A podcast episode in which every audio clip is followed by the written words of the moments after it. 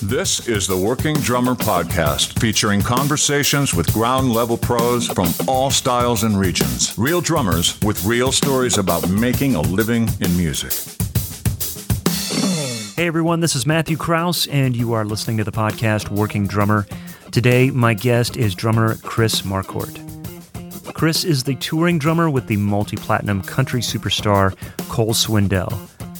Originally from a small town in Illinois, Chris attended the Berklee College of Music before his eventual move to Nashville, Tennessee. Chris has created a career in the music industry on his own terms, all while staying focused on the big picture and things that are most important to him. Chris navigated his way through the Nashville scene, playing clubs in the lower Broadway scene, to working with artists like Craig Campbell and Cole Swindell. So if you want to support what Zach and I do here on the podcast, you can join Patreon.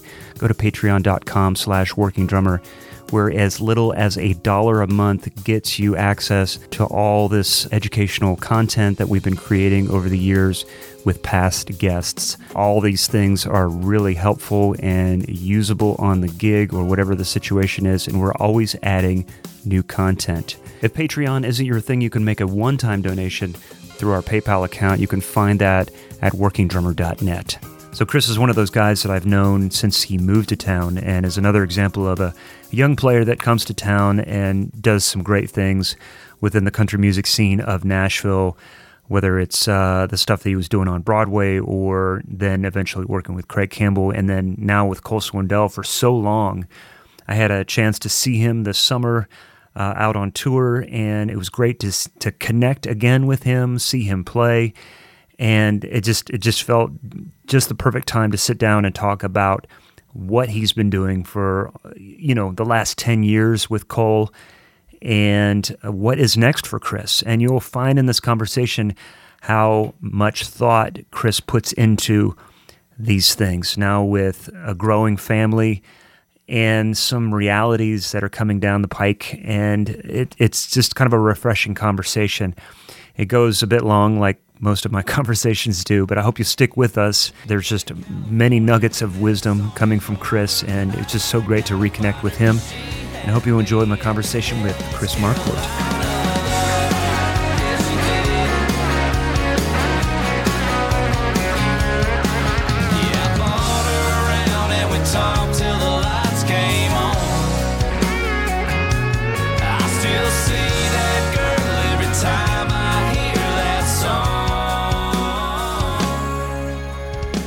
I want to talk about Cole, but I want to talk about Berklee.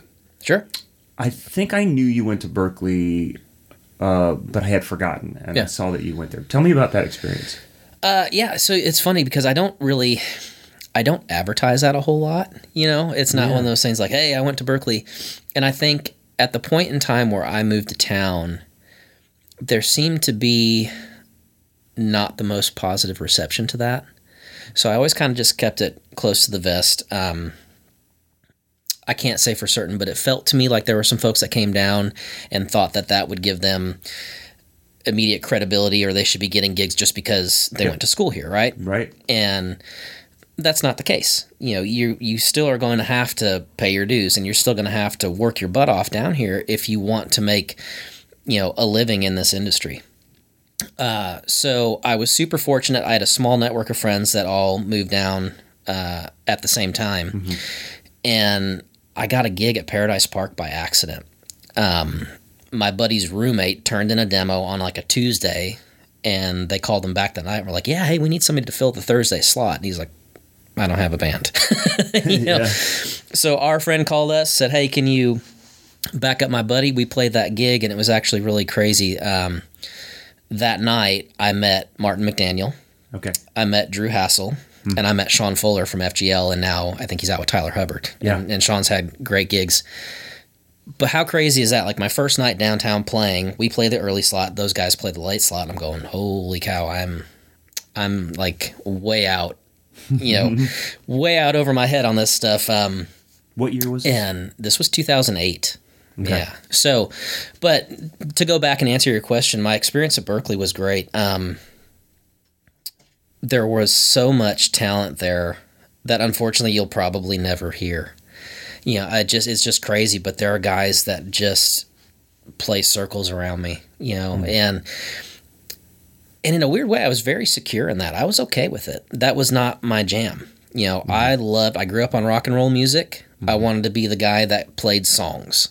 Right. You know, um, I love Latin. I love jazz. I love all these different genres. But that was never a thing to me that I got a lot of satisfaction out of playing. Maybe some of it was almost over my head in terms of like conceptions or uh, understanding. I could listen to it and appreciate the hell out of it. Did you work was on it like- in the practice room? I did a little bit, but honestly, I sought out guys that were a little more quote unquote meat and potatoes in terms of the drum labs there and the private instructors there. You know, I studied with Rod Morgenstein for a long Yeah. time. You know, uh, Dixie Dregs fame and Winger and uh, uh, Steve Morse. And Rod was just unbelievable. You know, uh, he's a sweetheart of a human being. Um, our lessons were incredibly Is he still there? deep. I don't know. I'm not actually sure. He, I had him on the podcast. Did you really? Yeah, probably Uh, yeah. six years ago, and he was teaching Yeah. at. Um, He had he had been in, in New York City, and I think he commuted quite a bit up to Boston. So I don't know if he's still there or not. But Rod was amazing. Um, there's another guy named Larry Finn who played in the Al Kooper Funk Band, and I studied with him quite a bit too. And Larry was awesome. Uh, he had this um, kind of theory of like the physicality behind a drum set. yeah. so he would his big thing was internalizing your time you know and there's a lot of a lot of talk about like playing ahead of the beat playing behind the beat that kind of stuff right and larry's kind of principle behind the kit was that just because you want something to feel laid back or feel on top doesn't mean that you're really actually manipulating the time. And he would kind of give us examples where he's playing to the click and i mean it's just dead on it. You can't hear it. It's mm-hmm. buried. Mm-hmm. But he'd play something and he'd go now this feels like it's on top right? Because dynamically he's changing the way he's approaching the attacks. Yes. yes. and this would feel like it's behind because dynamically he's changing the way he's approaching those attacks. But you could never find the click track. It was just buried, you know? And so we talked about the physicality of the drum set. Uh, and he had these, what he, he would write these etudes where a portion of the piece would feel great. Let's just say it was 100 BPM. It sits awesome at 100. But then you'd go to something else, and the way that the notation was written, it felt like you were falling out of your chair, just flying at 100 BPM. Yeah. And then the next section would be something that felt painfully slow. So this was all the backing track yeah, was influencing that feel. yeah, and then but he would have it. It would even be just different grooves, right? It'd be Okay. just a percussive piece, and the point of all of it was to be aware of the the physical movement within yourself while you're playing these different things. You know, because the tempo doesn't change, Yeah. but you know, one part might be in like 16th or 32nd note, you know, predominant rhythm groupings, right? The other part might be in quarter notes, and the other part might be in eighths. And so, based on different tempos, a portion of that etude would feel right at home, a mm-hmm. portion would feel extremely fast, and a portion would feel extremely slow. Mm. So, as you're moving through 8, 12 bar, 16 bar sections, you're going from something that feels good to something that's flying to something that's slow. So, he's really trying to make you focus on your subdivisions and where you're applying those things. So that was something for me with um, with Larry that I just loved because it really focused on the intent behind the notes. You know, When you say physical, was was there something about your posture or the way you were positioned behind the kit that he worked with? not really. Okay. You know, um, no, it wasn't so much that. It was just it was more of a maybe an awareness physically of the the movements with you know it, that's such a hard thing I guess to describe. Um, yeah. But you know, if you're playing sixteenth notes and then going down to like a quarter in one limb or something like that, right? Being aware of being accurate within those subdivisions. So it was maybe more of a physical awareness of what your body was um, doing as it relates to performance, not necessarily like posture and technique. You know, and we worked on that stuff too. but that was something from him that really focused. Um, it made everybody be aware of their meter. You know, you had to have that internal pulse going, so that way, as you navigated these pieces, which in, in, in a lot of ways felt abrupt. You know, it was like it, it wasn't meant to be musical. It was meant to be an exercise. You know? Sure. So, yeah, he he had a lot of really great things um, to help internalize your time. It sounds like a good experience. A, a, a example of that is when you're playing something to a click. Maybe it's a halftime thing, and then you have to go to double time. Yes. In the same tempo. Yeah.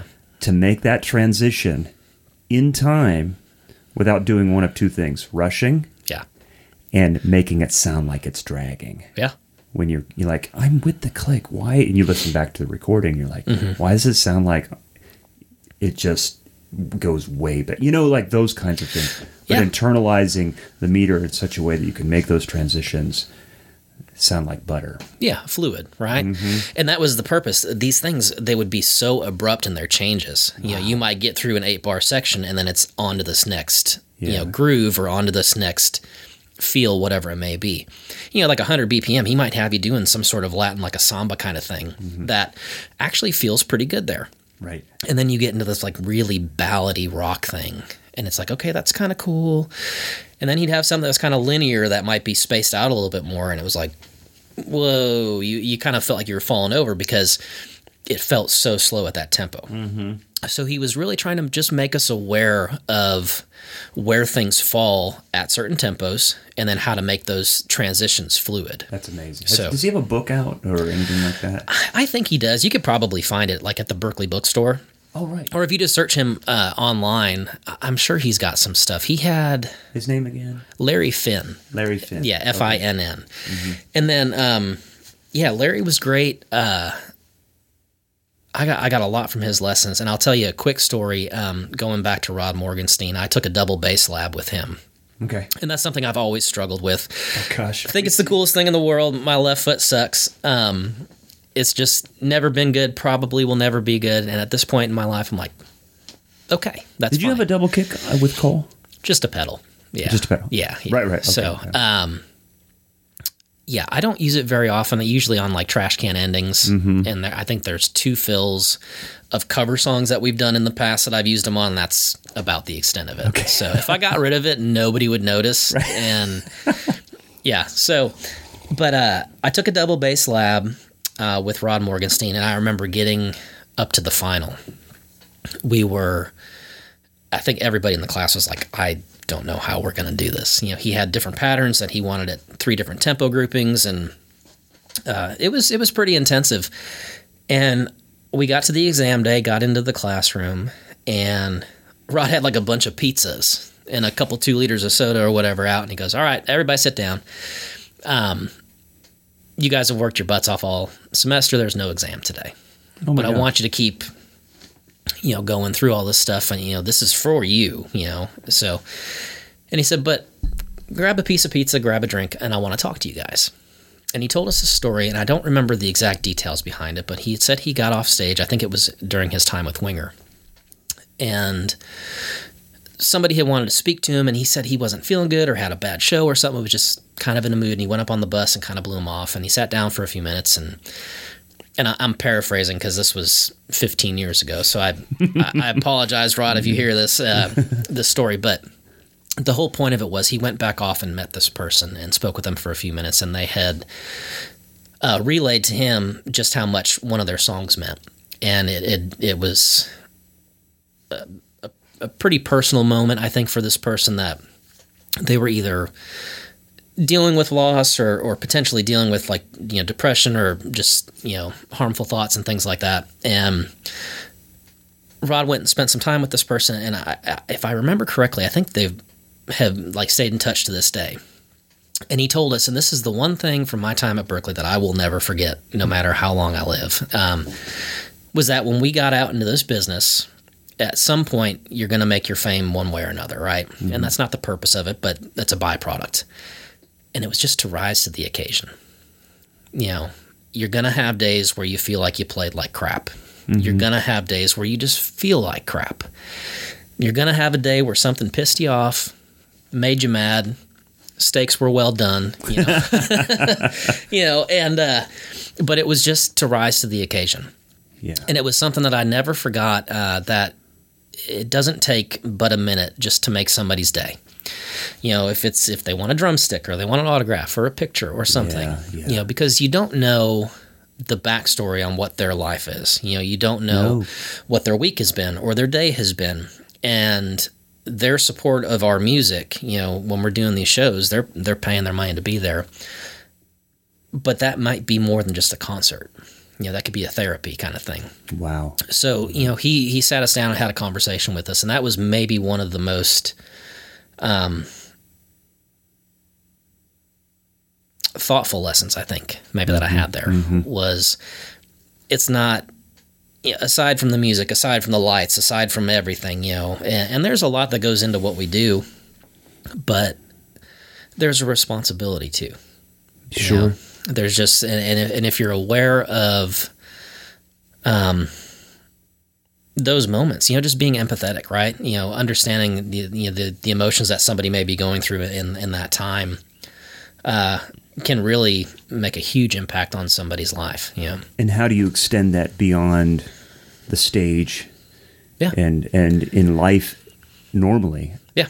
on the road, see somebody driving too slow and that frustration building inside of you and thinking I'm guilty of that, yeah. Yeah. It's like, let's just pause a moment. We don't know what that person's story is. They could be like my son, who, when he was 16 and unsure about driving on the highway for the first time, I know he drove, drove too slow. Yeah. You know, and give him some space, give him some grace, or whatever the situation is. And when you start to adopt that view and philosophy of the world, I think there's it just it just makes things a lot easier to deal with.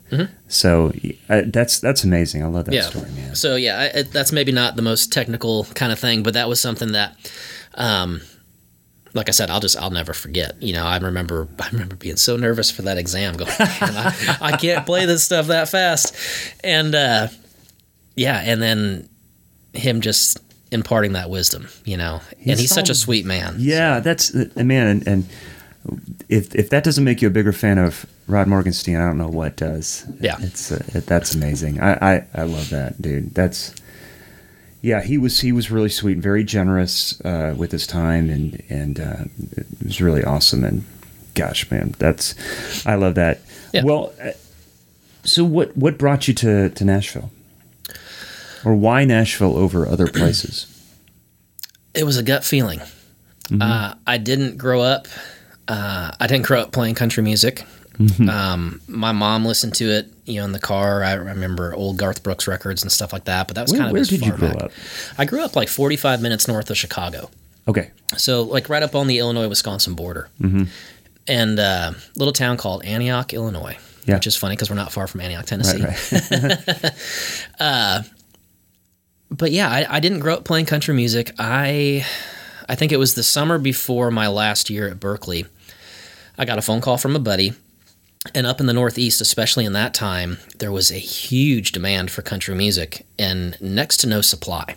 Mm-hmm. So we played in these little cover bands at these clubs all over the Northeast and made like a killing doing it. It was mm. kind of awesome. Mm. So yeah, I got a call from uh, from a buddy of mine saying that their drummer had graduated and they still had gigs and he was moving to New Jersey and you know would you be interested? And I said yeah you know send me your song list. So I was home in the Chicago area that summer shedding out all these songs and that's kind of where I fell in love with it. I was like wow this is great stuff.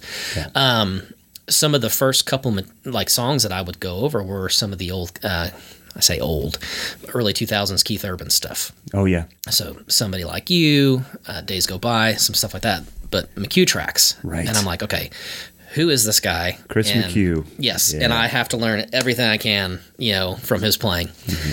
And uh, so that was kind of what initially nudged me towards Nashville. And then right before I finished up uh, at Berklee, I was talking to some friends and they were asking, you know, where I was going. You going New York, LA, Nashville, those kind of the big three. And I looked at LA. I thought, you know, that was an opportunity for me out there. I, I've got an uncle that lives out there. I'm like, okay, you know. And I said, I don't, you know, I'm, I'm kind of thinking Nashville. And somebody said, Nashville, man, you better have your plane together if you're going to move down there. And I thought, yeah, you're right. I'm going to show you. Yeah. I just got kind of competitive, you know? right. Uh, and so that was sort of my deal. And I moved to town. Uh, I knew a lot less than I thought I did. Yeah, don't we? Yeah, don't I, we all? I was smart enough to recognize that very quickly yeah. and keep my mouth shut and, and just try to get to work. Yeah, So yeah. that was back in, it was 2008. So Okay. this is year 15 as a Labor Day weekend. That's So, awesome. Yeah. Well, man, I ran, I, and, you know, and I, I kind of remember that because, uh, you know, I moved here in 2000. I, I was doing some Broadway gigs probably around 2003 or so. Mm-hmm. So, you know, off and on, and then we would run into each other, and Yeah. and uh, then yeah, well, and and I love that that people are like, dude, it's almost like it's like a challenge when Yeah. somebody says "You- you've got to have it together. Well, then that's where I need to be. Yeah. You Yeah. know, I've, I've worked too hard to make this happen. Yeah. Do you know uh, Luis Espaillat, bass player? I, I, I know of him. I've Okay. met him once, and this was probably 2008 or nine. Oh, yeah? yeah. I think um, I think he was playing. He might have even been subbing for like Jimmy Wayne. I think long, long time ago. Yeah, yeah, yeah. So Great player, great dude. But it's funny, the first time we ever played together, we were doing this singer songwriter gig, and we were just, we did a set together. And then on the break, we actually had a chance to sit down and chat and meet each other. yeah, You know, I didn't even know his name, you know? yeah, and we're just chatting, and like unsolicited, he goes, "Yeah, I just uh, I went to Berklee," and and then immediately I said, "Well, you still sound great." yeah.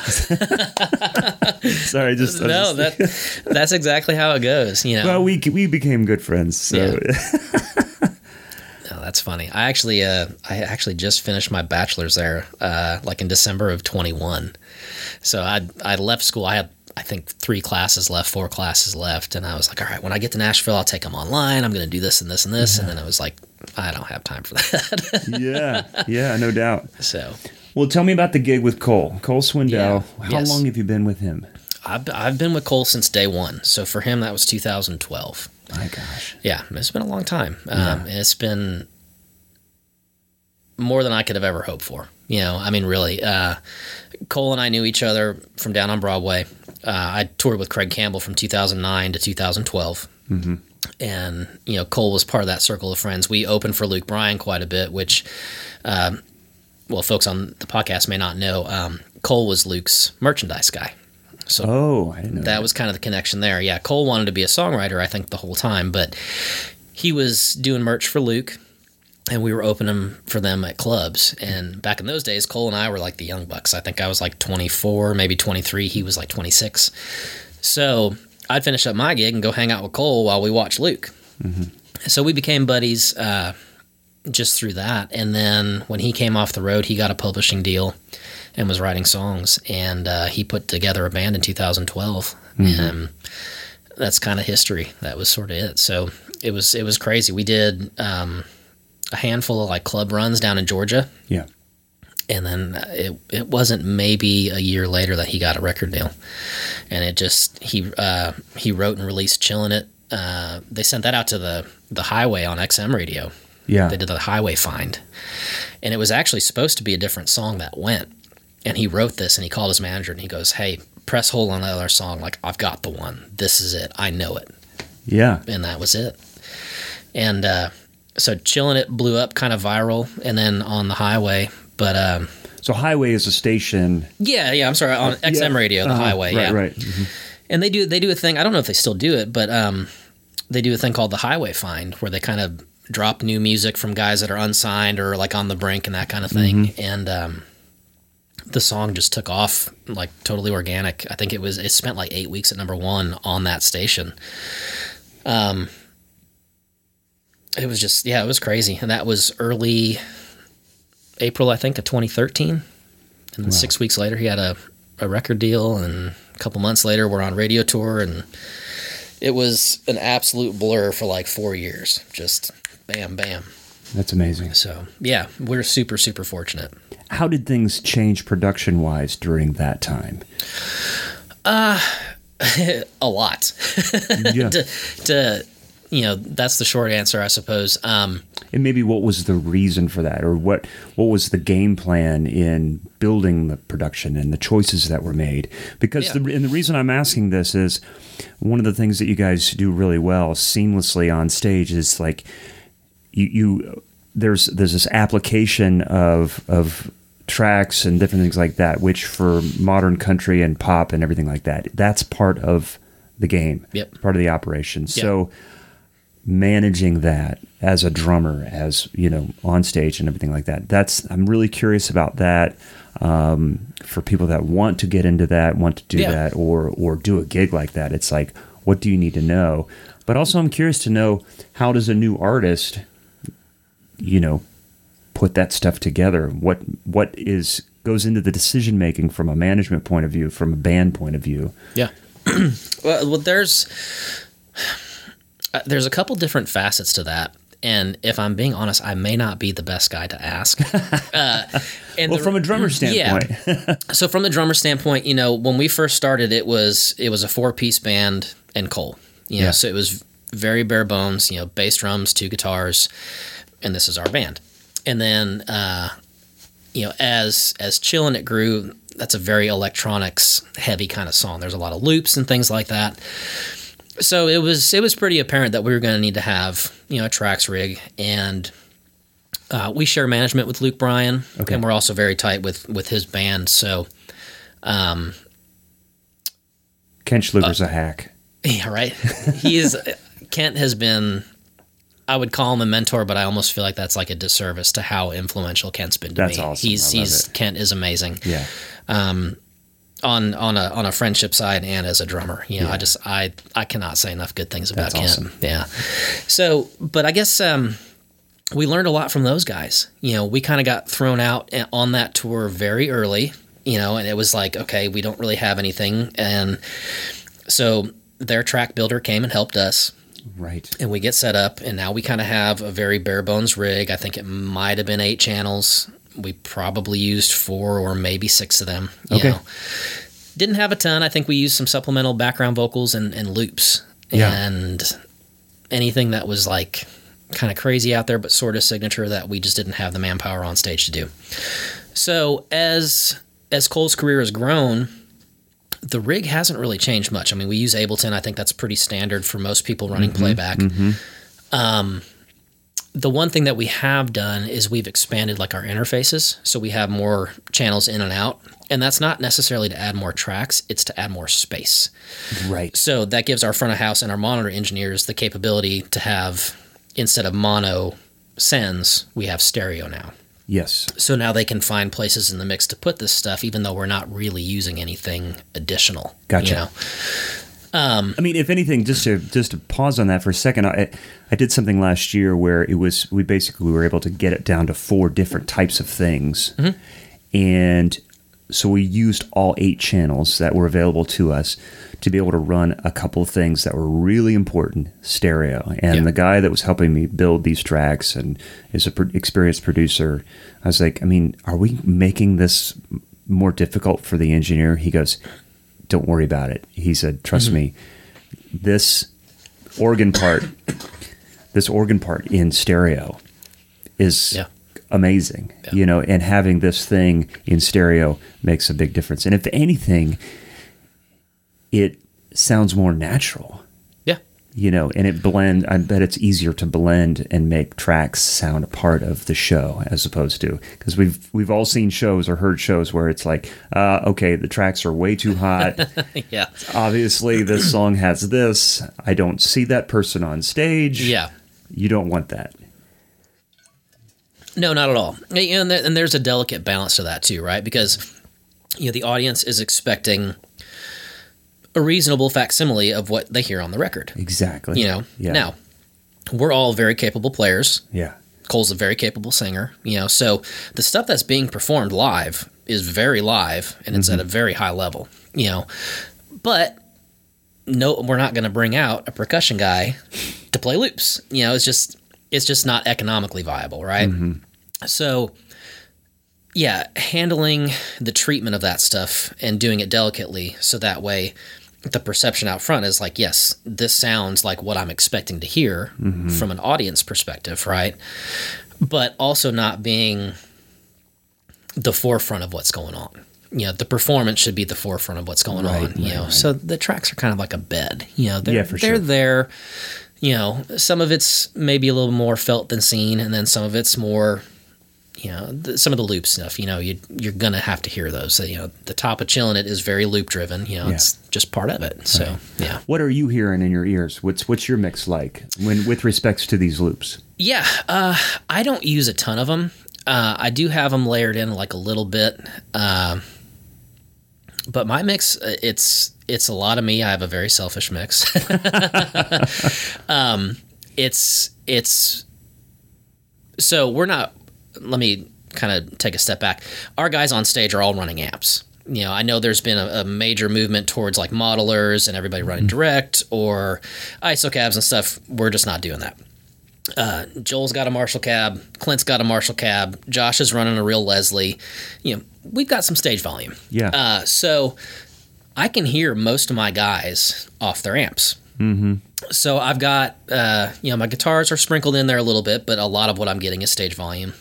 Same with the B3, and then I've got, I've got, I do have quite a bit of the drums. Um, but in terms of tracks, honestly, what I use most often is some of the ba- like the background vocal stuff Okay. and I only use that just as little checks and balances uh, for song form.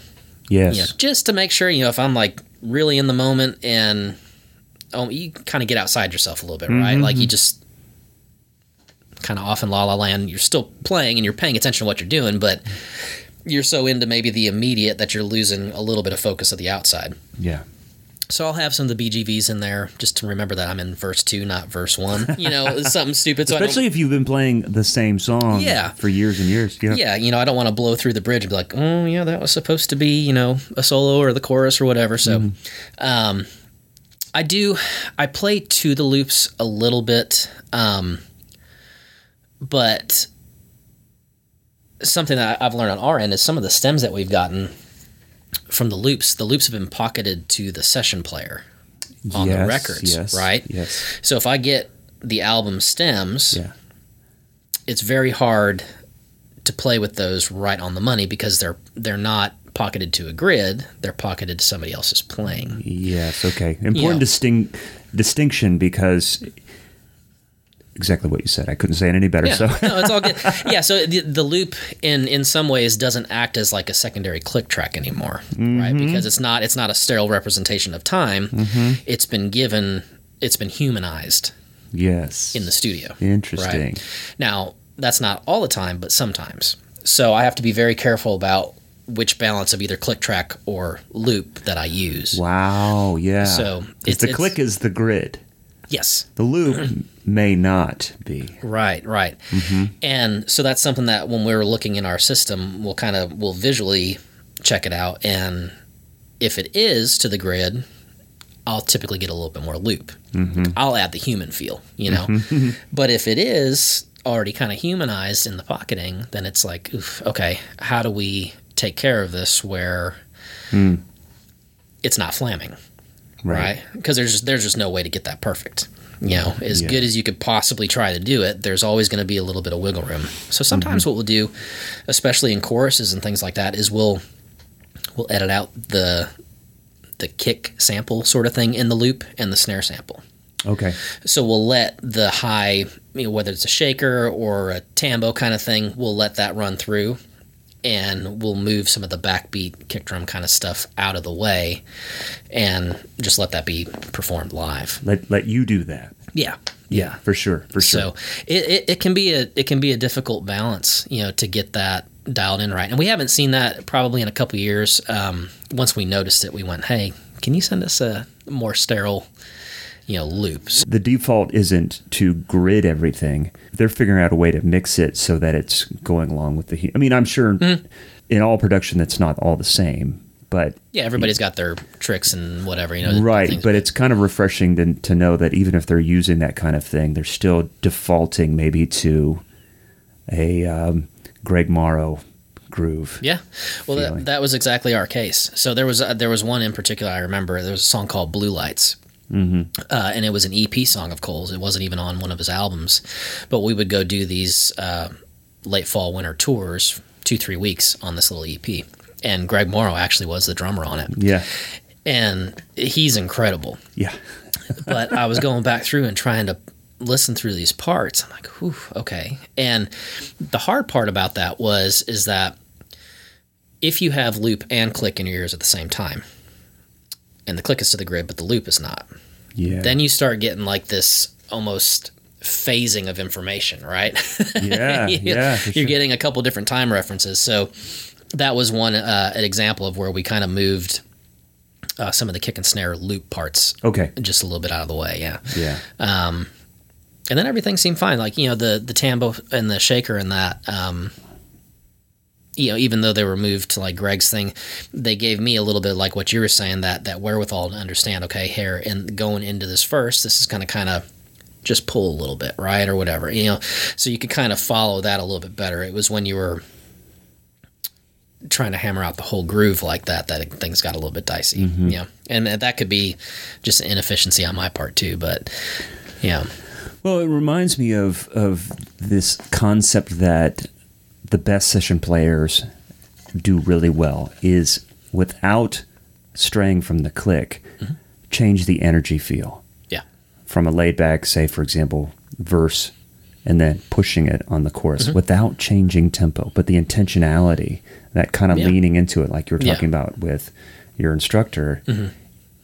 It also reminded me of um, I don't know if you ever done this where you're playing maybe to a click or you've got some sort of tempo reference going and somebody turns around and said, Hey man, can you pick it up just a little bit? And you're Mm-hmm. like, Okay. And changing tempo mid song can be a challenge. Like Oh, even yeah. just one or two clicks. Yeah. And so there's been times that I've kind of like they'll be like, "Hey man, can you pick it up?" And like, okay. So I'll like think that I'm changing the tempo, and I look over at my like live BPM or Yeah. whatever, and it's like, I didn't really change the tempo. Right. And the person turns around and gives me the nod, like, Yeah, "Yeah, that's the it. thumbs up. Yeah, Perfect, man. Perfect. Oh, Perfect. perfect." Yeah. I'm like, I didn't change. Didn't change. Yeah. But that's probably what happened. Is like, oh, I'm going to sit on this a little bit. Mm-hmm. Uh, uh, yeah, you change your attack, right? You change the way that you're approaching the notes. You know, they're they're still happening in the same amount of space, Yeah. but it's the feel of it that changes. Right, Yeah. right. So not to divert away from what, you know, listening back to Greg and how those guys, you know, push and pull mm-hmm. around a fixed tempo Yeah. without it sounding rushed or dragged, Right. but sounds with intention like the verse and like the chorus. Yeah, and it's a, that's an important thing dynamically within a song. Mm-hmm. You know, is shaping it. It's you know you can't just have one dynamic level, one feel. You know, a very you know just kind of hammering at it. Mm-hmm. The song won't move. You won't have any motion. You know, which is why you know you look at some of the the technology things. Just if you're programming, you know, you Oh, have right, to right. you have to almost depocket it to make it feel Oh, I know. like a person playing. Yeah. Um, and I'll do that a little bit live with Cole. Um, Let me ask you though, when when Yeah. when you saw this stuff and you guys were working with with the the uh, the loops and kind of understanding what Greg did, or was that an epiphany for you? Or like, oh, that's like I didn't know that, or or or we're like, okay, that makes sense. No, it was an epiphany, a thousand percent. Yeah, because when you're listening back to the record, everything obviously it feels great, you know, because Greg's an unbelievable player. But everything is so perfectly aligned. I'm like, man, that's incredible, you know. And you you assume that there's some editing going on. You know, Yeah. It's natural. You know, you're making a record. You know, you're putting out a product.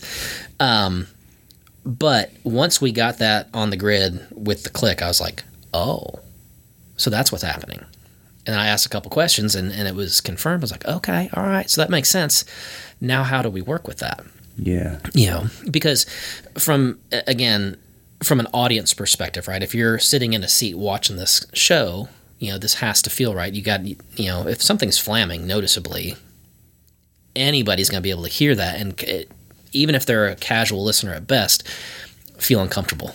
Something mm-hmm. feels weird, you know? right. Um, And when you're listening to a record, you know, oftentimes like you listen to a vocal, at least I do, anyways, and you notice that the vocal and the snare drum, the backbeat, are always pocketed. Hmm. Right? You have that frame of reference as a singer is going through their phrase. So if I notice things live hmm. where you know, Cole may be pushing a little bit or pulling a little bit, mm-hmm. I will sit back to line my syllables up or line my snare up with his syllables. Yes. Not a ton, but if you're not aware of that as a drummer, of what the effect is to the audience. Okay, so if he's kind of rushing that phrase, and it's that may just be an energy thing. Now, obviously, singers can take liberties and rephrase something or whatever, and if that's the case, I'm going to leave what I'm doing where it's at.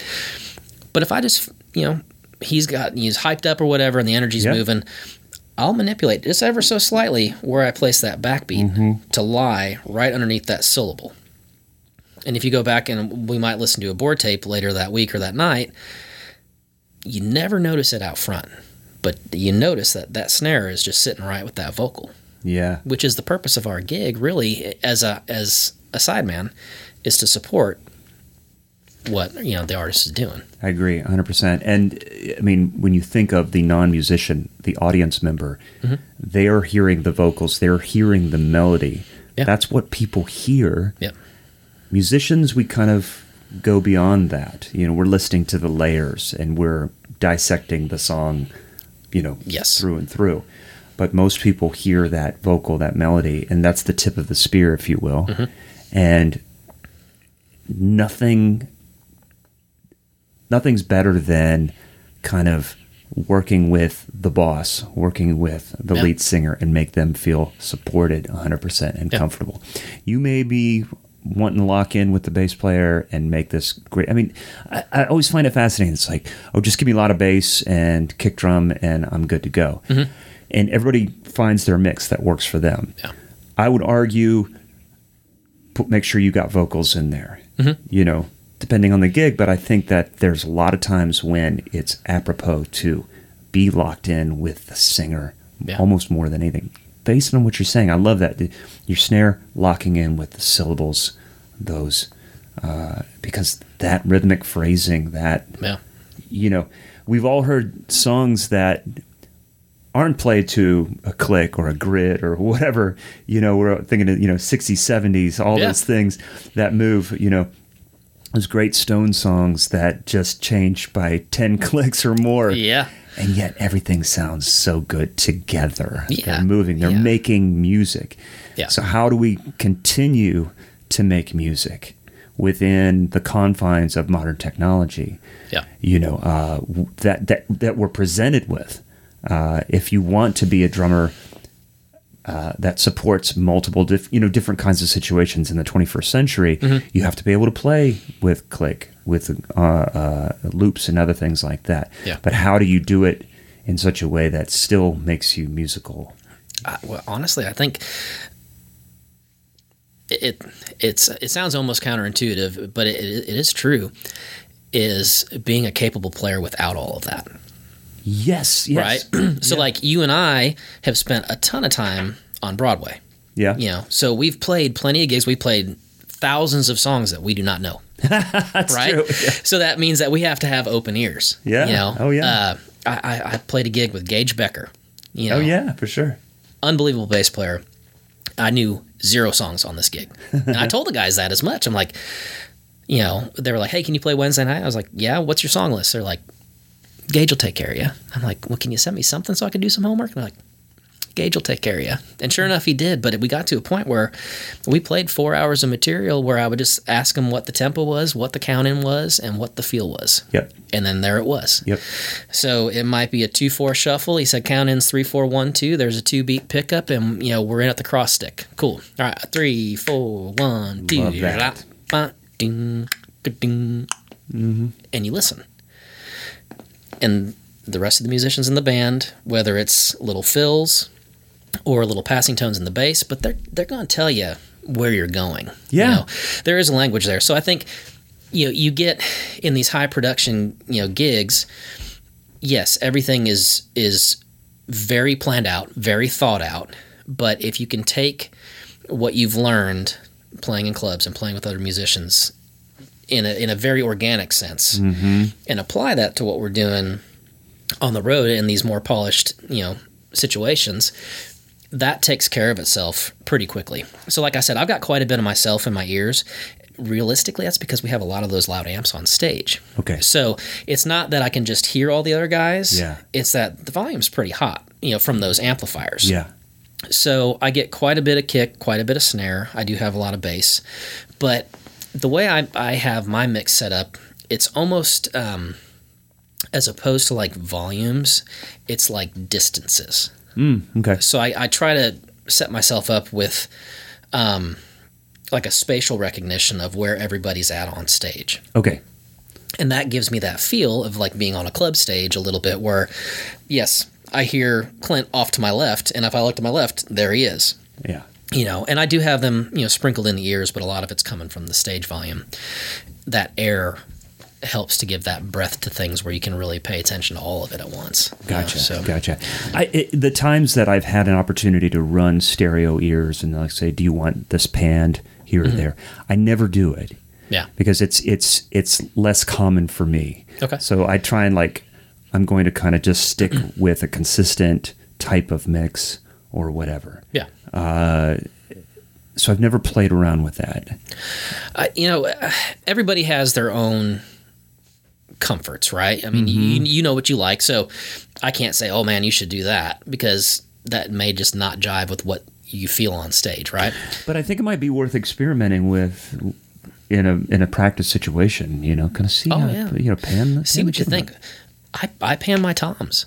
Yeah. You know, I, my rack tom is just a little bit left to center because I don't want it to sit with the snare. Yeah. You know, so my, yeah. my rack would be at like eleven thirty, right? Okay. uh-huh. But I've got my toms panned. You know, um, my hi hat, I'll have him just kind of sweep the panning on the hi hat until, like, I can hear it where I see it. you know, where Yeah. and so it becomes like a visual thing for me too. Right. Right. Now, what you may not know, and probably most, I would say almost everybody does not know, I'm legally blind in my left eye. So for me, that's a big part of my gig is being able to hear guys. So at least I have like that awareness of like that left side. You know, I, I can see a little bit. I've got some peripheral. There's, it's like a nerve thing or whatever. But um, yeah, that becomes a thing for me where it helps me spatially Yeah. to feel balanced. I guess. Yeah. Okay. Okay. So- interesting. Yeah. Fun fact. There you go. Yeah. you kind of talked some about this, but I'm wondering if there were or there have been experiences or things that you've done that have helped create a skill set that has allowed you to handle Cole's gig and you're like, well, I'm glad I had this experience because now I'm on stage with Cole. I'm doing this festival. I'm doing this gig. And uh, if it wasn't for this that has happened to me or that I've experienced or that I've learned or that someone told me, I don't know if I'd be able to do this to, at this professional level right mm-hmm. now. And you talked a little bit about the Broadway thing, and I've Yeah. argued that before. I won't go into it anymore, but I've argued that that the, some of those experiences of playing songs you've never heard before, mm-hmm. be able to listen, being able to like listen to a song for two seconds on Spotify and then go and play it. Yeah. You know, those things help you in all different scenarios. So Yeah. you've, we've talked a little bit about that, but I mean, is there something else that has led to this moment, whether it was with Craig, whether it was with at, at Berklee, Broadway, advice, Yeah. anything? I think uh, I'll go in, in in two places. Yeah. I think a big thing for most drummers, especially as they're just getting started, is not being overwhelmed by the moment. Right. So I think when you get onto big stages for the first time, this that's the dream. Mm-hmm. I, I think every one of us at one point or another, especially when we were younger, I mean, like kids, we saw a group, a band, a TV performance, something that absolutely spoke to us, and we went, "Oh my god, I have to do that someday. I have to." There's that's that's that spark, right?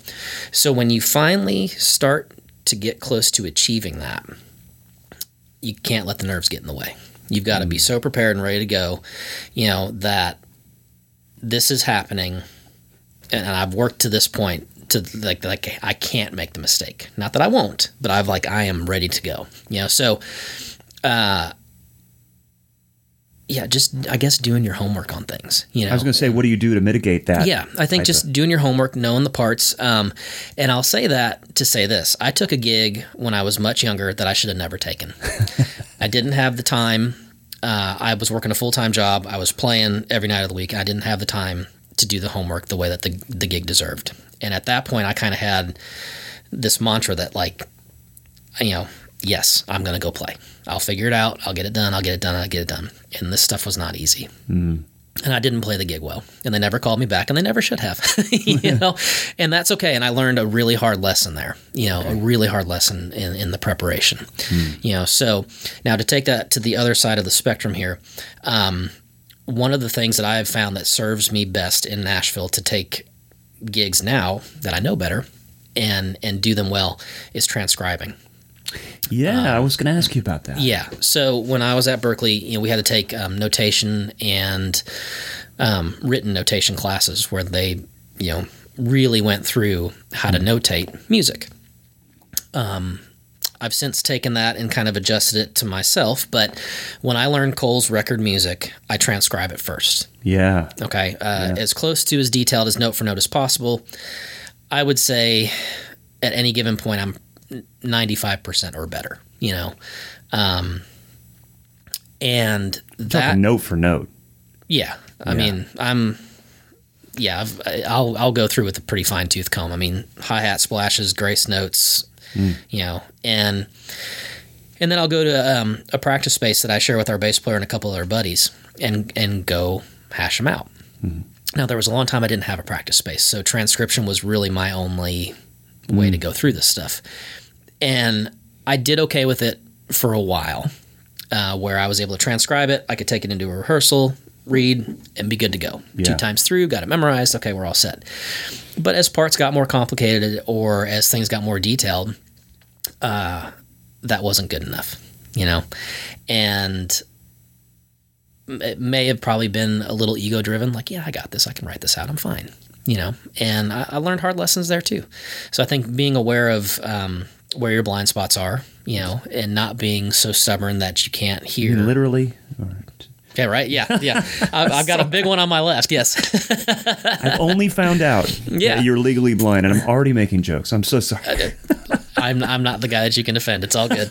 Um, no, but yeah. So I think um, those would be two things. I think being aware of the moment, right, and not letting it get to be such a big monster for you that you get tunnel vision and can't do the gig right. You know what I'm mm-hmm, saying? Because because mm-hmm. there are a lot of emotions associated with approaching that point of attaining a goal right? You know when, when you're that drummer you know if that is the goal you know if you want to be on the big stages you want to do this you know you have to be able to play within yourself Yeah. as you're approaching those moments. And sometimes they come faster than you realize you know we went from zero to playing amphitheaters with cole in a very short amount of time you know? Um, and that was it was kind of an accident but keifer thompson with thompson square had um, a vocal issue and they had to back out of like two weeks two or three weeks of shows you know so he could heal so cole's manager calls and says hey you're going to be on the luke bryan tour Oh my gosh.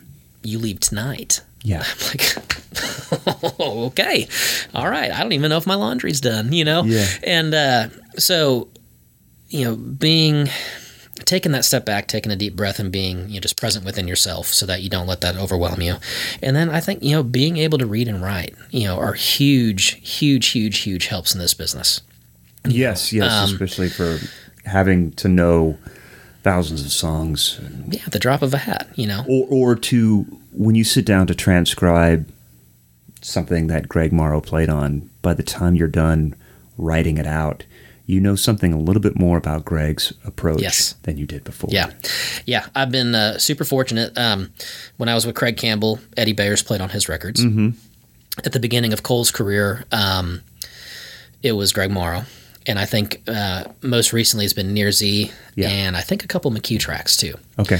So being able to go into those and transcribing those um, has been incredible, just for my own. Um, kind of light bulb moments. You know, there were a couple things that I'm like, wow, okay, how is he doing this? You know, Greg to me is notorious for playing things that feel left-footed, like and like, and I don't mean that literally, but just they feel a little back asswards. You know, Yeah, like, yeah. okay, what is that? You know, a- at least on Cole's recordings, anyways. You No, know, I and get I'm, you. and I'm diving into them, going, what, what is that?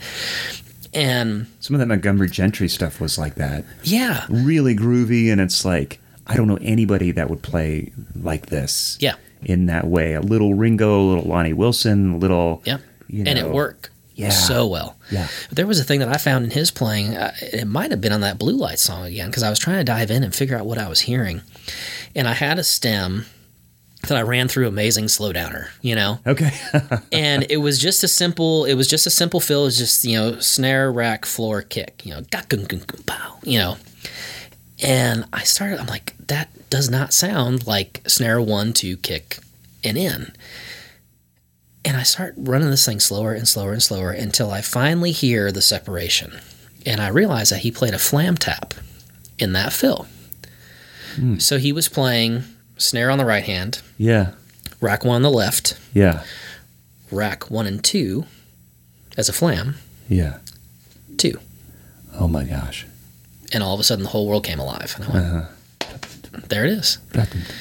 Yes. Wow. And it's the same figure you've heard a million times. Every other drummer plays it just linear. Mm-hmm. He got a fatter tom sound by playing a flam. Uh, yeah. Probably on those that uh, seafoam blue That Slingerland Slingerland. kit. Yep. Oh, yeah. ugh. And it was incredible. And you still had the melodic shape of the phrase, Mm-hmm. but it just fattened up the tom sound a little bit. And then I started finding it in all these songs. I'm like, oh, wow. Okay. There it is. Just a little thing. Flam, flam. Single. Yeah, it was just it was no uh, single, single, single, flam, single. I gotcha. Yeah, Oh, okay. yeah. So snare, rack, one, two, two. Gotcha. Okay. Yeah. So there's a there's Crazy. an app uh, if anybody wants to check it out called Moises. Okay. M O I S E S, kind of like noises, but Yeah. with an M. And you can download a song from iTunes. I put it in Logic and render an MP3 and then drag it in there. It will analyze any song, separate the parts bass, guitar, keyboards, vocals, drums. Oh, wow. And then you can adjust tempo, you can adjust key. Uh, Okay. And I've taken a handful of t- songs that I've been working on for years or whatever, just want to mess with, and it will add the tempo, add a click if you want it. So it's almost like you're creating your own backing tracks. Yeah. And if you, with with any any song, but it's almost like the amazing slow downer. There's a, I think there was a there was an old Green Day song. It's like I, I wanted to to figure out exactly what what, what Trey was playing, and Yeah. and uh, I could slow it down. I'm like, oh my gosh, that's it. Yeah. And you find out that it's like it's not as complicated as I'm making it. Yep. yeah. So Moises, check that out. Okay. You mentioned the amazing slow downer. Yeah. Um, that just these tools now that are made available to us. I, I say jump on that shit, man. Yeah, because you can really dive into somebody's playing. You Yeah. know, and, and things that they would never. You know, he probably doesn't even realize he's doing it. I know. It, you know what I'm saying? It just, it just, it falls out of him because that's how he's feeling while he's tracking that song. You know, and there's so many cool little like phrases and figures and stuff that you just take a step back, slow it down a little bit, and go, "Oh wow, that's it." And then you can shed it on your own and add that to your vocabulary. Hey, it's amazing. Greg. Thank you for letting me rip that. you know, so Tim Galloway yes, had a session, and uh, we I've been bugging him for for a little while, and I and, and at one point I said he he said I've got a session if you want to and bring your son to this because I wanted to expose him to Yeah. Nashville players and Yeah. what they're doing. Greg was on the session, okay, and they did like six songs with like three or four different songwriters, a couple of them on Zoom. In like two and a half hours, yeah, and so my son has his Working Drummer podcast shirt on. He's a guitar player. Yeah. Greg immediately was like, Does your old man make you wear that shirt? and um, so they do their pass. Greg would nail it the first time through. yeah, Come in the control room. They had us set up with headphones. They were very sweet, very nice, very welcoming. yeah. So during a little bit of just a slow time, I, I said, Greg, do you do you warm up? I'm like, what do you do before he goes? No, man, I just have a cup of coffee before I come in here. Yeah. like, oh gosh, that's amazing. That's Yeah. wonderful. And there were two situations where he had to punch. Well, one situation where he had to retract the song because they changed the tempo. Mm-hmm. They decided. Otherwise, it was fine what he did Yeah. he had one punch where he goes, he goes, man, I want to, I want to redo this fill. I just kind of, I think I just kind of flubbed it. I didn't warm up before I came in here, so he kind of like zinged me. I'm like, dude, If I can interject, I have a great one of him too. yeah, we were uh, so Cole's producer and Cole have always been extremely welcoming to me. And when they cut these projects, Yeah. they would let me come into the studio. Awesome. And come hang. So I've gotten to meet Greg on a handful of occasions. And they went to go track a song, and he asked if I wanted to come sit in the booth with them. Yeah. And I said, Hell yes, I do. you Yeah. know, yeah. You mean I get to sit three feet away and watch you cut, you know, hits? I'm like, yep, I'm in. And uh, so he was extremely gracious, and this was such a funny little story. But I'm sitting on the stool off to his left. I'm about three feet away, and he's getting his little monitor deck kind of ready for me. And he's hands me a pair of headphones and hands me the plug, and he goes, "Yeah, hey," he goes, um, "Man, I'm sorry if these are a little bit, you know, loud, but." Uh, well, sorry. you know, and it was like he was being again so gracious in the moment, you know, letting Yeah. me sit in and I had a you know set of cans and but he still had to do his job. You know, he was still going to work, so it's like, yeah, you're just gonna have to deal with the dude. And Yeah, right. and they were they were screaming, you know, but uh it was pretty Anything telling about his mix? Uh it was predominantly bass and drums. Okay. Yeah, and uh, and then he had a click. He had a, a little MPC that he was, you know, he was sending click out. Okay. Uh, so he would build his own clicks.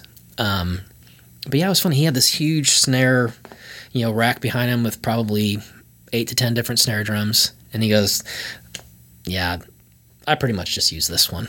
you know, Which one was that? I, I think it was an old Supraphonic, a, a six and a half by fourteen. yeah. Yeah, Yeah. but uh, yeah, he, he said he's got all these other ones. He goes, uh, yeah, I have them if you know somebody says they need this kind of color or whatever, you know. And, and he goes, but pretty much I use this one, you know. Yeah. So, but yeah, he was he was very very gracious and, and generous with his time and. Uh, just another sweet human, you know. I think we oh, have we've got a lot of those in our community. Yes, you know, just yes. very very nice people. Um, you know, it is it is fun to catch up with other drummers, you know, um, and a lot of us have had very similar experiences, but I tend to find that a lot of the drummers in Nashville are just, you know, very gracious, very kind. You know, Yeah. a lot of a lot of good folks out there. Yeah, I mean, uh, that's been the situation for me since day one. And when I thought about doing this podcast, I thought this is going to be easy because I, I I feel like people are going to just be very receptive, just just hanging and and and chatting and and doing all the things that they were doing one on one before, anyways. Yeah, and uh, they've all been been super great. Yeah. And yeah, it's it's amazing. And and and discovering that that is uh, uh, mostly across the board with drummers around the country and around the world have been really great. Yeah. So, which is really cool. Let me ask you about um, just being on the road and. It's been oh, a little over ten years now that you've Yeah. been working with Cole. Yep. Has it been mainly the same band, the same core of Yeah. guys? yeah. We've um, And I don't know the other guys too well. I know Josh a little bit, yeah, Um, and it's just what a sweetheart of a guy. yeah, Which kind of was the inspiration to kind of inquire about this is Yeah. How that dynamic works because you have to spend a lot of time together. we do, we do. We have had pretty much the same band uh, since 2016. Um, we've we've only made one change, and then we we hired Josh on keys uh, because "You Should Be Here" was a single for us. That's a very piano driven song. Like, we're gonna need a piano player, you know. And uh, so no, we've we've had the same group for a long time. Um, uh, and I'm I'm our band leader, which I, I don't like that term either because I I like to make things very democratic. Yeah. Um, But uh, as such, uh, you know, I think what we've done really well is everybody has a little bit different of a personality. So there's there's puzzle pieces there that all fit really cohesive as a group. You know, there's not I wouldn't say there's competing personalities. There might be a handful of like competing traits here and there, but everybody has kind of their unique space in what makes us click. You know, I'm extremely analytical. That's just sort of my deal. Um, I'm very business oriented on that side of things. okay. You know, whereas you know Josh on what I would consider to be like the complete opposite side of the spectrum is um, very very deep thinking, but in a different fashion. Uh, but Josh has such a great value to everything that he like thinks, says, and does. You know, and so he's one of those guys that he can he can kind of get lost in his own thoughts, but then when he comes back to you, he's usually got something really pretty, you know, deep to share or just a, a great thought here and there. You know, so we we really do have um, a, a sincerely great group of guys. That's great. You know, I consider them to be all very dear friends. Um, you know, we've been, uh, you know, to 49 of the 50 states together. You know, we've had good travel days. We've had bad travel days. We've had good food, bad food, good sleep, bad sleep, you know. Um, you know, and in a lot of ways, I mean, we spend, you know, as much time with them uh, oftentimes as we do at home. You Yeah. know, so Oh, yeah. if you don't have the right fits, you know, a lot of guys, a lot of guys can play, but it's very difficult to put a group of guys together that can just get along. And then there's this synergy when we're on stage where I think the sum of the parts is greater than the you know Sure. the parts individually. Yeah. You know, um, so that's something I'm extremely grateful for. That's I really, awesome. really am. You know, we've uh, same group through COVID. You know, everybody navigated that as challenging as that was. Um, you know, and came back, and so Mm-hmm. I'm glad we didn't have any you know fall off there either. But Right, right, so right. yeah, Well, I mean, during the bad days, that's when it's really telling. The bad Mm-hmm. travel days, the whatever, the events, the weird sound checks, that's when personalities, uh, you know, that's when they either shine or yeah, or not. Yep. Yeah. How how are you handled uh, handling yourself under stress or duress? Exactly, Right. You know. Exactly. Yeah. We we really do have a great great group of guys. Uh, And you guys, like, and, and part of this is like kind of staying mentally aware, mentally stable while you're away from loved ones and how you stay physically fit. Because one of the things that was really great uh, when I saw you uh, out on the road backstage, you guys had you brought out the weights, the Yeah. weight bench. And there was this whiteboard with the whole workout regimen laid out there, and I was like, "That's badass." And Yeah. I think we had because I was always looking for the hotel gym or local gym or something, Mm-hmm. and we had time to do that before. But I was like, God, if I would have known this would would have been here, and I, I don't remember what happened that day, but oh, yeah. I was like, yeah. man, I could have jumped in with these guys. Yeah, absolutely, and you'd be welcome. yeah, we. Um, so Joel, our lead guitar player, um, he was actually a Division two football player. He won a national championship at Valdosta State while he was there. Oh my gosh. Yeah, which is super cool. I mean, Yeah. a lot of people could say that. Right. And then now he's, you know, Cole Swindell's lead guitar player, so he sucks, right? no. Uh, but Joel is he's extremely disciplined in his routine. And so he's the one who kind of led that charge for us, you know, getting some of that stuff out on the road. Yeah. Um, so that way on days where we didn't have easy access to a gym we could still do something so and he really he leads that whole um, ship we call it planet hutzel you know that's his name is joel hutzel and uh, but he'll he'll develop or find i'm not sure he may talk to somebody but he gets those circuits Yeah. and he'll he'll write those all out and go here's what we're doing today and we're off and, love it. running so yeah that's that's been great i have been uh, if i'm telling the truth i have been slacking on my fitness but i've also been slacking on sleep too so uh, it's time for me to get back to it pretty You have a year, newborn but now. i do yeah yeah. So there's a little little excuse there, wiggle room. yeah No, I, I, I feel like just for my mental state of being, um, there's times that finding a place to work out or finding a place to just be physical in that way uh, sometimes trumps the show. I'm just like I'm like looking for, yeah um, you know, because there's just so much. I think that's that's what was just saying. I, I think you might be over the road right now, you know. Uh, uh, because this is a bigger priority than the Yeah. show. But it just kind of helped just f- make me feel like I'm being pro- uh, pro- being productive because show days or being on the road can be spaced out in such a way where Yeah. you're like, I'm just sitting around all day, and then Yeah.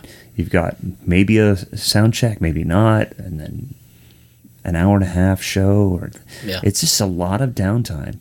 You can get very get stir crazy easy. Yeah, I think a lot of people don't realize that too. You know, um, there's this, you know, kind of veil over like what road life is really like. Mm-hmm. You know, oh man, you're riding on a bus and you're doing this and you're doing this. And like, and I'm not, you know, I am not for a second saying that that's not you know wonderful. And we've been very fortunate to have those opportunities afforded you know, with yes, his yes. career growth. Um, but we got 22 and a half hours out of the day that we're not on stage. Yes. you know and a lot of that's traveling but a lot of that really is there's a lot of downtime. So making productive use of that time for me anyways uh, you know individually it helps um almost justify my time away from home if that makes sense it like if i'm going to be away from my family like i can't justify being away for them from them for four or five days for a combined total of four and a half hours of work yeah. you know what I'm saying? Yeah. But if I'm away and I'm working towards another goal, whether it's a fitness thing or learning something or you know working on my craft, but doing something that I think you know will benefit not only myself but my family in the long run, yes. then that makes it a lot easier to palate. You know, it, it makes it more palatable that you can say, yes, I was gone for three and a half days, but in that time where I had a little extra time afforded during the day, I did bam, bam, bam, bam, bam. You know? Yes. Yes. so that way when I come home, I can be full time dad and I can be full time husband, you know.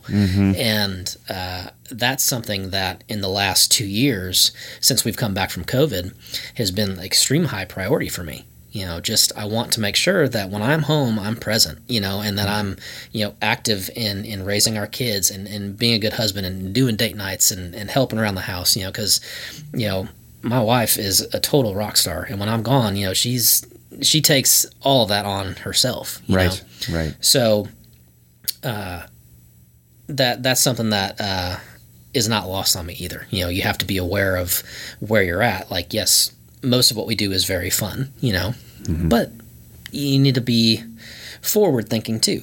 You know, Yes. gigs don't last forever. Ex- But your exactly. family will. you know. Right. But, If- uh, so- i- unless you well, squander that. Yes, yeah, exactly. Because if you're not if you're not actively maintaining those relationships, you know, then they just fizzle. Mm-hmm. You know, and that can be with your kids, that can be with your spouse, that can you know, um, I mean, that could be with your friends. You know, Yeah. yeah. I mean, there's for there's a lot of things that you have to you still have to cultivate. You know, Yeah. you can't stand over one flower and drown it with water while the rest of the garden is dying. Mm-hmm. You know what I'm saying? You mm-hmm. have to make sure that you're, you know, obviously you have your priorities, and there's some that are going to get more attention than others. But mm-hmm. to be successful in this business, you have to have a successful home life. You know, mm-hmm. because that'll leak into the road.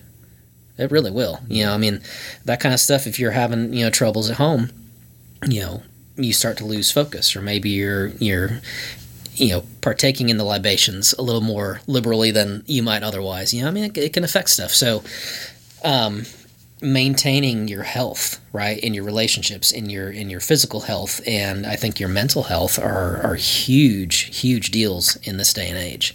It's Yeah. all encompassing. It, it all affects one positive thing affects another part of your of your life. Yeah. all aspects. I love that. It's great, really great, man. Uh, it, it it. I'll say something that when I left the road in 2017, I came home, and within that year of being home, my wife said to me, "You're off the road, but your brain, you're still out on the road. Mentally, I need you here." Yeah. I know you're physically here, but you're not here. You're not all here. She was like, I need to say, I need, I need to tell you this. Mhm. You know, as opposed to just kind of let it fall apart. Yeah. You're not here. I'm, I'm, I'm glad that you came off the road, but you're not. And so, like, we worked really hard to try and turn that around. But I just, I was not self aware. Of that, because when you're traveling in you're home, you're trying to cram so much into the three days that you're home or the five Oh, days yeah. that you're home that um, it's it's all it, it there's a kind of a pressure cooker that can happen if you're not aware of I need to take care of things I need to hit the hard reset be here be present Yeah. be the spouse be the parent be the whatever Mhm.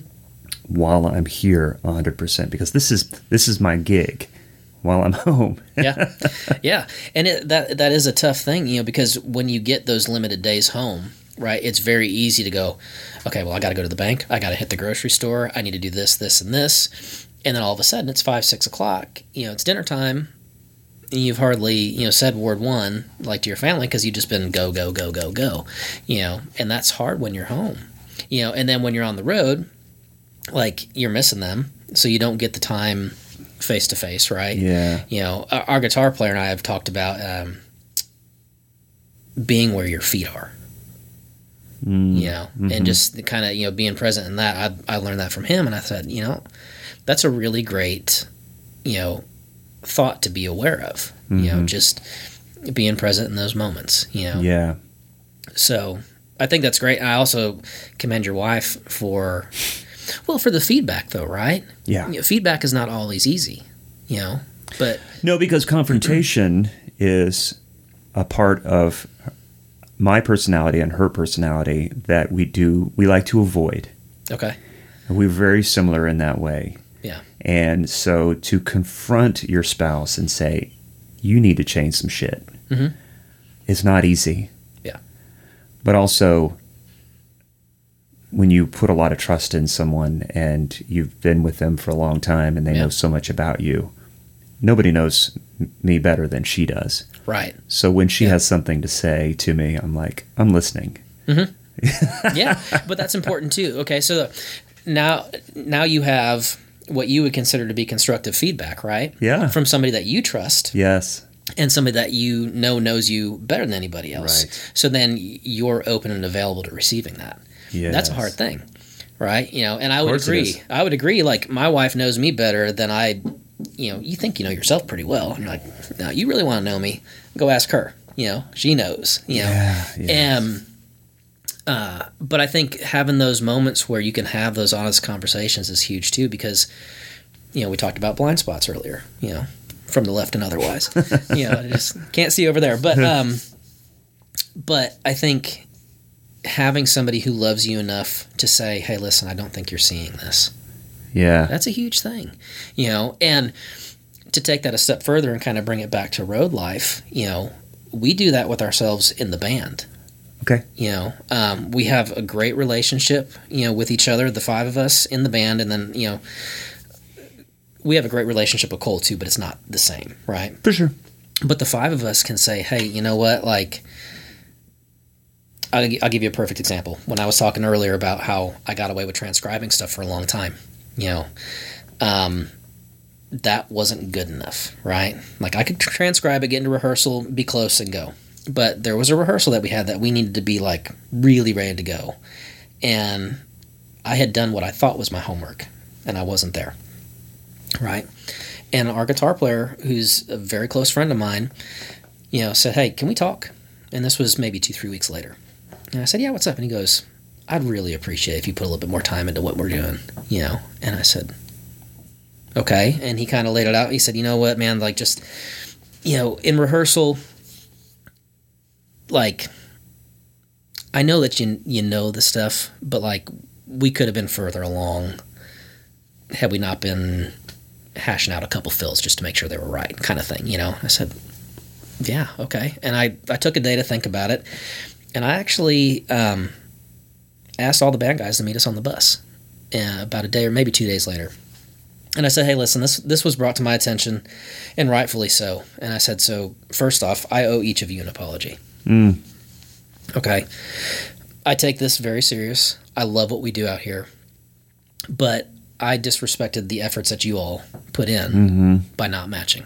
Yeah. I said, now, I, at the point, you know, I had a lot going on, and I said, but I can still figure that out, you know. I and and they they they were aware of some of the stuff that was happening. I said, but you know, that will never happen again. And here's the steps that I'm laying out to ensure that never happens again. You know, and yeah. X, Y, and Z, and I follow through with each of them. You know, Yeah. but the accountability to either your bandmates or your spouse, you know, but they're interrelated in some ways. You know, there's there's a lot going on there, and and I'm grateful that he took the time and had the guts to say, "Hey, listen, buddy, Tell like, me about it. you're better than this." Yeah. You know, Because he loves you, man. yes, and likewise, and I love him back for that feedback. You know, that was a gift. He didn't have to give me that. Right. Yeah. So, um, and I'm thankful for it because it's made me better. It's made all of us better. But Yeah. you, you learn lessons, and we're not perfect. You know, there's moments where you're tired and run down. You just kind of slack. You you. Okay, I can do this. It's enough to get by, right? Right. And man, when you start having those little thoughts, that needs to be your own little check engine light and go, okay, I need to figure something else out because I don't want to do just enough. You know, I don't want to just get by. You know, I want to make right sure. then I'm what are you really doing you know is this the right is this the right path for you is this the Mm-hmm. right journey is this the right band Yeah, and sometimes I think it's just there's there's a whole life outside of the the music business, right? So, you know, if you're in a season of struggle or whatever it may be in your personal life, like I said, it can oh my god yes creep into work, right? So those are the moments where I go, okay, I needed to take stock in what was happening, how I was navigating that, and then how am I going to improve X, Y, and Z? Maybe it's just a little extra energy here, or uh, you know, whatever it's going to be. mm-hmm But those were um, those were great moments where I go, man. I wish I didn't have to learn, you know, learn that the hard way, mm-hmm but I'm okay with it if I've learned, right? yeah You know, can't keep making the same mistakes, but that's okay. i love that man thank you for sharing that Yeah. That that's about as real as it gets for a working drum. I mean, that's it does Yeah. yeah yeah for sure i want to ask you about recording with cole Yeah. did you do you did some recording with him I, I've done one EP with him. Yeah, Okay. it was kind of a different format. Um, you know, Greg Morrow, Nir Z, and I think Chris McHugh played on his records. Uh, I did Hacks. a all hacks right, yeah, just terrible. Yeah, I wish I could get upset with them for being awful, but they're just amazing. you know, uh, uh, I, I played on one EP of his um, that we did like kind of a a more fully produced acou- acoustic version of a couple songs that um, he had written but Yeah. were recorded by other artists. So we kind of did like a covers yeah EP sort of thing. okay Yeah.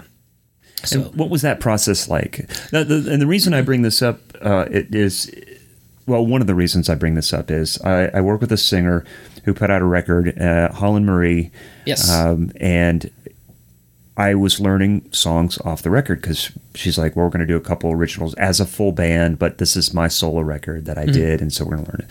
I'm like, man, this is great. Who did she have on this? Because this is really killer. And she gave me a, a hard copy of the CD one one night, and she's like, here, you can throw this away if you want because it's a CD. Who has CDs anymore? And I I look in the credit. That's Chris. yeah. I was like, man. You sound great, Oh, dude. thank you very and much. And I have Thank you. transcriptions of your Hey. parts. Awesome. So when I saw that you had recorded with Cole, I was like, I want to ask you a little bit more about that. Yeah. Um, just kind of your experience with that. Uh, maybe with, with, with other things or just working in that situation. Was there a producer involved? Was it a collective thing? Yeah. Uh, it, it was both. There was a producer involved on, on the EP I did with Cole. Um, so we did that all like live in one room. Okay. So we didn't do ISO booths or anything like that. Uh, so we had to get, you know, good clean takes from everybody, which took a little extra time, but we were able to knock the thing out in a day. Yeah. Um, but it was it was really cool. It was a little bit of a challenge for me because like we were doing kind of acoustic, but I don't, we didn't really have, in my mind, like a super clear direction of how these things were. What the end goal was, you know, how how varied from the record or the demo that they want them, Mm-hmm. you know. So I just end up playing um, a lot of brushes on the snare, Yeah. you know, kind of thing. You know, still similar kick patterns. I, I took a couple liberties on on bridges and things like that just to give a little different feel. Um, but that was it was pretty pretty simple. I mean, kind of laid back. Just Yeah. uh, yeah. It was sort of okay. This is what we're doing. Here's a song. You guys have played the song a hundred times because you've been doing the covers of it anyways. You know, now we're gonna change it up a little bit.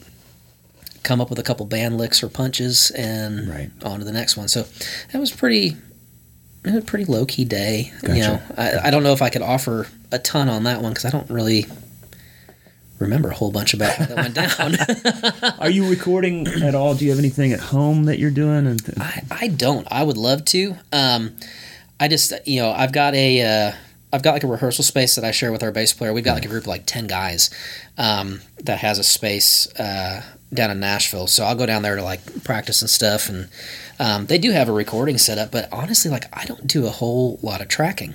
yeah. And I think, honestly, I think a lot of it has to do because the sessions that I do get called for, I'm like, when is it? And they're like Thursday morning. I'm like, I'm going to be in Fort Lauderdale. Sorry, you know, like I just I have a lot of that where I've turned down quite a few things because I'm just not home. right. right. You know, so I would love to do more. Um, you know, I did I did Holland's thing, you know, quite a few years back, and that was uh, That was a blast. Matt Anderson played bass on that, Mm-hmm. and uh, Matt and I actually went to Berklee at the same time. Okay. Yeah, so I've known him for a long, long time. Um, but yeah, I, you know, I, I did a lot of recording with Martin McDaniel. Um, Okay. When, gosh, up until probably 2013, 2014, somewhere Mm-hmm. along those lines. But uh, yeah, that's a world that I would love to be more involved in. I just at this point touring as much as we had, you know, I didn't Right. have a lot of opportunity. Do you do you see things changing over time? Like maybe will the touring slow down? Do you think that might be something, or what does the future look like? What where do you see yourself, or what do you see yourself doing, maybe over the next 10, Yeah. 15 years? Um, well, that's something that I've honestly been considering since I was probably 25 or 26. You know, I'm 37 now, and I've always sort of had 40 in my mind as kind of the, not the finish line, but the, okay, you need to have next steps prepared.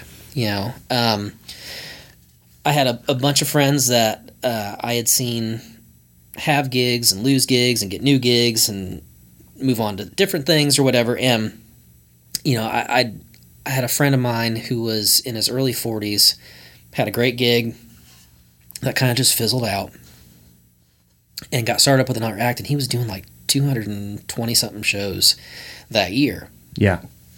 And I thought, and I'm probably about 26 at the time, maybe 25. I thought, man, by the time I'm 40, I would hope to have a wife and kids at this point.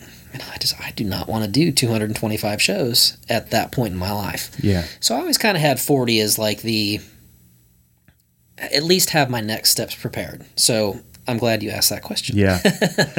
um, uh, Cole's gig for me is home. Uh, I don't want to leave that.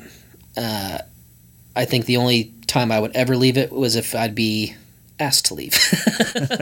you know, um, so this has been something to me that's I- I'm, I'm extremely passionate about. His music fits my like my personality, my style of playing to Yeah. a T. I'm Yeah. just I'm kind of a rock and roll drummer. That's what I do. Um, so my next steps would be to do something concurrent with what we're doing with Cole. So I'm actually back in school. I'm going to get uh, my master's in accounting.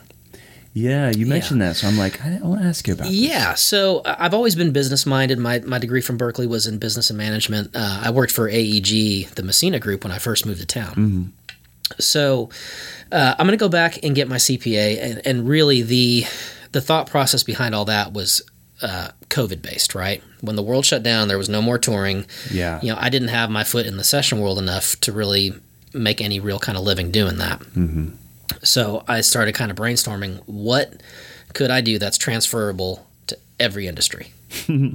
Exactly. Accounting, right? Yeah. You, every every business, every industry, they all need it. Um, so I think that that's basically my preparation for next steps. Yeah. But I don't think that's anything that um,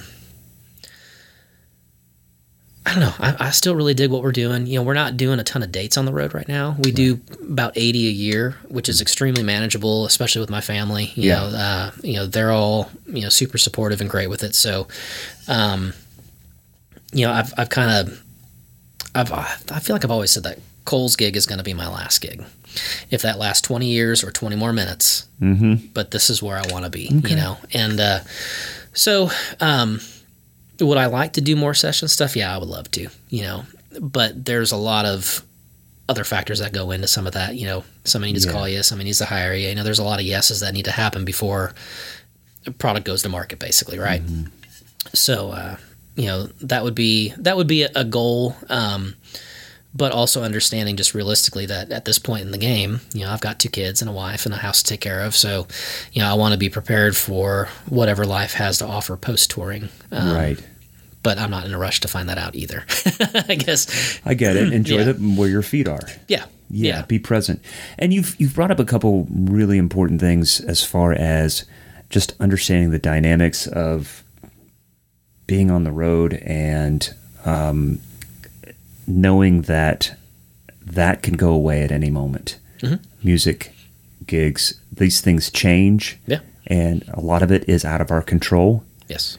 And what we have control of or what we try and put our efforts and energy into is those direct connections with loved ones and family and other things like that because that if taken care of, will last forever. Uh, even if you take the the utmost care and love and everything to the gig, it still may go away.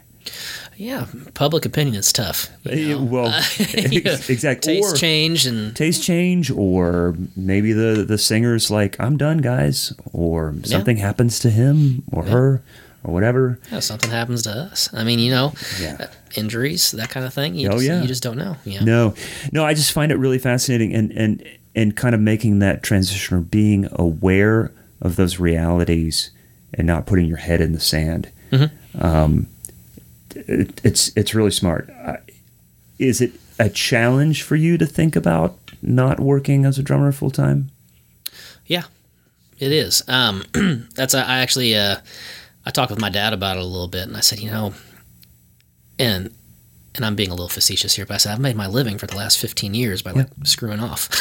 you know, I mean, like I've had a really good time. You Yeah. know, I, I've I've enjoyed uh, the gigs, I've enjoyed the traveling. You know, obviously there's challenges, but um, but if if I were to have to go back into like the workforce in a real capacity, that'd be a major adjustment. You know, a Yes. major adjustment because we're used to having quite a bit of free time yes and creative thinking and and and and other outlets there. You know, being on the road affords us the opportunity to have the downtime during the day where we can go to the gym and we can do some of those things and we can explore yes other outlets or other passions or whatever it is, you know, other other things to learn, right? So, you know, that is something that I would be apprehensive about, uh, you know, post touring whenever that day would come. But like I said, I, you know, I'm not in a hurry to get there, but I do understand that there is a lot out of our control, and I think if you're not if you're not actively planning what your future would look like, then you're already kind of a step behind you know? Mm-hmm. Because you know tomorrow's not guaranteed and i understand that but you always have to have you know your ducks at least somewhat in a row and mm-hmm. understand like you know how would i pivot if that was forced upon me? Maybe that's a good way to put it right? Like because i'm not looking to move i'm not looking to do anything different but mm-hmm. If by circumstance or you know change in taste or whatever that is that gig goes away you know i know so many people out there that would be left with nothing yeah you know, and just scrambling. You know, especially if you have a good gig because you get used to a certain income level, a certain lifestyle level, right? You, Yeah. And then you go, oh, this is gone. You know. Yeah. So if you're not if you're not aware of the possibility, you know, then you can't put yourself and your family in a position to be okay if and when that day comes. Yeah. Yeah. Yeah. So No, I feel yeah, I feel like I'm kind of going through some of that transition now, Mm-hmm. and um, just get your perspective on that. I think it's it's very wise Yeah. to think about, to constantly think about that, and prioritize things in such a way that is has to do that's more connected to real life and real circumstances. Mm-hmm. Yeah. because when we're younger, what inspires us to do this is based on kind of a lot of fantasy sure. and a lot of things that we come up with in our heads and we see, you know, on TV or see in real life and like I want to do that and then the realities set in. It's still great. Yeah. But there's still life that has to happen, Yeah. you know.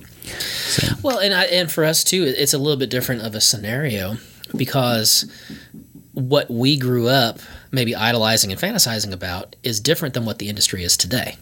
You know, Oh, yeah. You know, so Yeah. Mm-hmm. if we're talking about kids that grew up in the 70s, 80s, and 90s, right? You're watching MTV, but you're watching bands, right. you know, handful of solo artists, Right. but you're watching a lot of bands Yeah. that are all participating in, in the various revenue streams, right? So when those things slow down, you know, those royalties are still coming in. You know, so they're still afforded some of those opportunities where it's a different business, and that's okay. It's just a different model today that you have to be aware of. Yeah. You know, you're not generating passive income if you're not generating royalties. You know, so you know, if you're not in that position, if you're not writing songs or if you're not an artist or you're not doing something where you're getting points on these things, then you need to be aware that there could potentially be a shelf life, you know. Right. And and your work and your future is at the mercy of somebody else or something else. Yeah.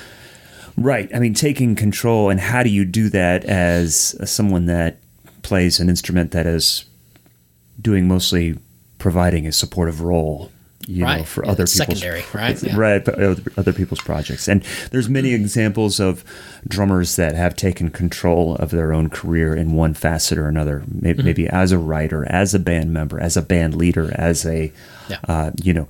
Uh, as a clinician or uh, other kinds of things, and, and these these new outlets that are, are have afforded us uh, opportunities, whether it's YouTube or other Mm-hmm. things like that. So it's really fascinating um, to see it, and I don't fault anybody for pursuing these things just to gain some autonomy over Yeah. the larger system. If you want to continue to work within the industry, I've also said that I don't know if I'll always play drums full time as to make a living, but I will always play drums Yeah. in some fashion yeah. because I want to maintain that relationship with something that has given so much back to me and given me opportunities in life to experience things. Yeah. Uh, but if it means that I'm not a full time player, that's okay too. You know, so that's what I found. I, I just um that's why I was kind of curious to know. You know, because you, you you got a great gig. Yeah. You're a great player, man Thank you very much. Thank and you. and Likewise. just just to see that you're like these are all good but these are my priorities Mm-hmm. and this is how i will this is how i will go forward yeah.